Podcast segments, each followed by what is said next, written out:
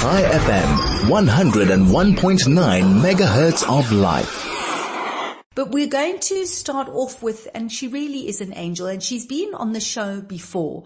Um, she's had a calling to work with children, and she's had a calling to help children who have been diagnosed with cancer. As I said, you know, what a, what a difficult thing, what a horrific thing to deal with. And she just, this is, this is what she does. Dr. Gita Naidu, who is a pediatric oncologist at Wits Donald Gordon Medical Center and clinical head of pediatric oncology at Chris Hani Baragwanath Academic Hospital. So, um, Dr. Naidu, welcome back onto the show. Um, and it's really, really lovely to have you on the show today. Thank you for joining us. So, Dr. Naidu, are you there? Yes, I am. Oh, there you are. You have appeared. How are you? Very well. How are you? Very well, thank you. It's, as I said, you know, in the introduction, it's so wonderful to have you on the show. We have had you on the show before. In fact, I think the first time was when we were, when we were, we had Musa Motha on the show. Uh, Musa who, who remember he had had his, you remember only too well and, and it was such an incredible show. And you must be, so proud. And for those who don't know who um, Musa Motha is, um, he was on the show. He had cancer as a child. He had to have his leg amputated from the knee down. Dr. Naidu was his doctor. Um, she came onto the show. It was an incredible show. Um, and he, you know, he went on to Britain's Got Talent. He got into the finals. He's in the UK. He's dancing. He's just doing the most phenomenal things and he is shining so bright. For you to see that, Dr. Naidu, bearing in mind what you deal with on a daily basis must be incredibly gratifying. Yes, it is. And he visited us two months ago and he was very happy to be in the ward, talk to the kids, remember all the nurses and the doctors, uh, went to the room where he spent many months and we reminisced together and we celebrated. You know, it's difficult because when you're working in pediatric oncology, you know, you always think that the kids are not going to make it and some kids don't, but we forget that many do survive. And uh, when you see a patient like Musa, you think, oh, we weren't wasting our time. It was worth it. Mm, mm, amazing.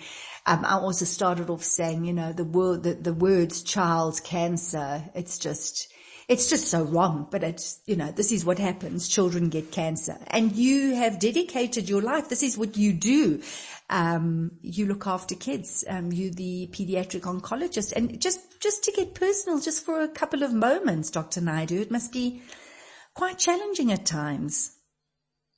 Uh, yes, it is, uh, especially as I have my own uh, children. Fortunately, they're a little bit older now. But um, it's uh, very difficult. It's um, it's uh, we carry a huge emotional burden, a huge emotional stress. It is an intellectually challenging discipline. There are very few of us in the country. Our numbers are really increasing and our we face many many challenges. Um, we are an upper middle income country, so our problems are not as bad as our neighbors or the rest of the world with low um, low uh, low income countries. But yet we do face many changes. We know South Africa is uh, strikingly an in unequal society. We have the highest Gini index in the world, which is a measure of the, uh, you know, the difference between the super rich and the super poor. So mm. even though we are a upper middle income country, our patients come from the most impoverished of backgrounds. Yeah. So it is challenging because it's not only the disease that we are dealing with. And as in many poor homes, poor societies, what is impacted first is uh, actually a delayed diagnosis. Uh, so which means you're presenting late. And in addition, as if that is not bad enough, uh, abandonment, abandonment rates are really high because patients live far away. Many of the parents are living, are employed in the informal sector. There are other kids to look after. In addition, children and families bear the burden many other comorbidities, malnutrition, HIV, tuberculosis. So to treat children in our setting is a very, very, very complex issue. And really it is, we face with many, many challenges every single day and each patient is unique with their own unique needs. Yeah. Which is why an awareness month is so very important because I read that at least 50% of child cancers can be cured even in resource poor environments with relatively simple and inexpensive drugs and procedures. Um, but as you say, if you have the early detection, if children can make their way through their difficult circumstances and get the treatment that they need. So we need to bring the awareness, um, which is what we're doing and what we're doing today. And I know that you and I think your team as well. I think there's a was he a Greek doctor, Silouan, that you've got this. Silouan system because I, I think it's absolutely brilliant in really making people aware of, of early detection and, and what to look out for. Perhaps you can expand on that for us, Dr. Naidu. Yes, our unit, uh, you know, when we looked at the challenges that we face, we uh, thought about for me, the crux, the key to improved outcomes in low and middle income countries is early detection. Because if it's early detection, it is a lower stage disease. So it's less toxic chemotherapy, smaller surgery, less smaller fields of radiation. So um, we decided to look for these warning signs, something that the community, the public, the primary healthcare workers will be able to, um, you know, easy warning signs, nothing complicated. So we came uh, up uh, with the warning signs. The acronym is Saint Silouan. Saint Silouan was a uh, Orthodox monk who prayed for humanity on Mount Athos. So the, the acronym is S-I-L-U-A-N. S is to seek uh, help early. That's the early diagnosis. The um, I is for eye signs, any change in the eye of the child. L is for lumps that do not go away, lumps that are growing, lump, they don't necessarily have to be painful. U is for unexplained fever unexplained pain, unexplained loss of weight. And A is for pain, aching, aching bones, aching body.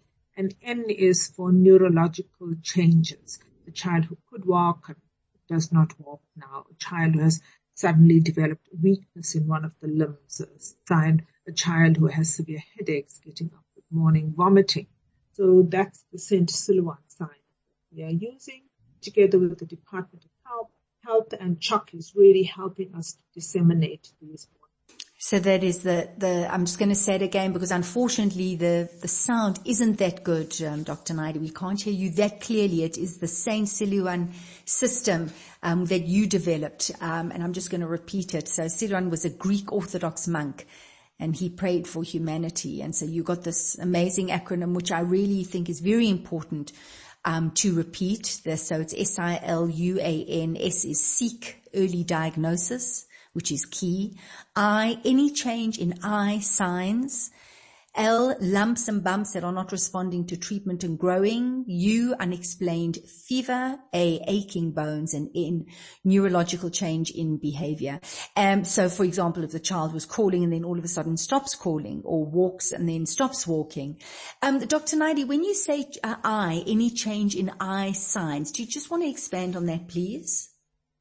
Yes, so the young child, the important thing, and we are trying to get the community to understand this, that if we take photos of the child's eye, and everybody now takes photos with the cameras, that you, uh, without the flash, and if you see a white spot in the eye, that is an emergency because okay. that is a sign that we have to exclude eye cancers.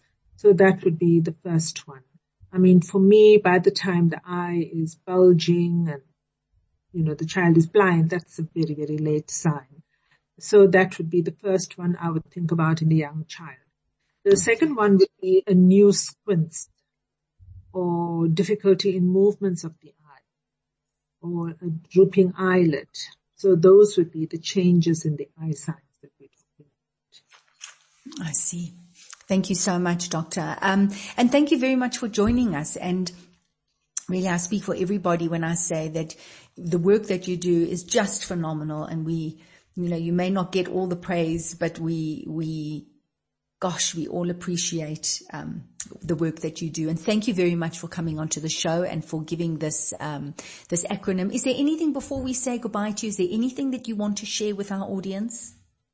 Yes, I want to thank you and I want to thank your team because every year you remember to, almost every year you remember to uh, reach out to one of us for um, September, important uh, Childhood Cancer Awareness Month, the month of gold.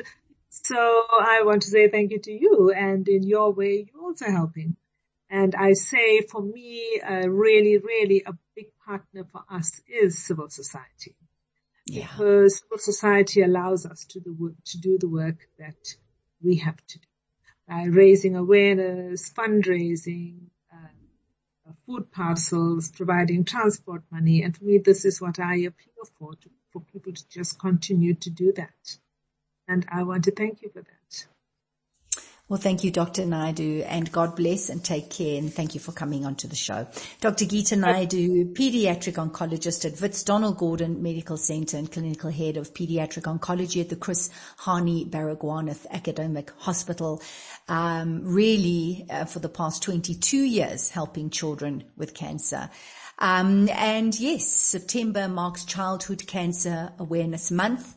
Um, and as Dr. Naidu was saying, as sad as it is and as difficult and challenging as it is because they do lose patients, um, there are wonderful stories as well. And she gets to see some of her patients years down the line who have got married and who have children.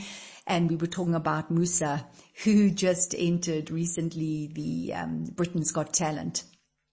And uh, so hope is just is wonderful and hope is just so important. We're going to take a quick break and after the break, um, Ottilie Atti um, has been on the show before. She's going to be sharing some news about Cherise and hopefully you listening right now will be able to get involved. So please stay with us.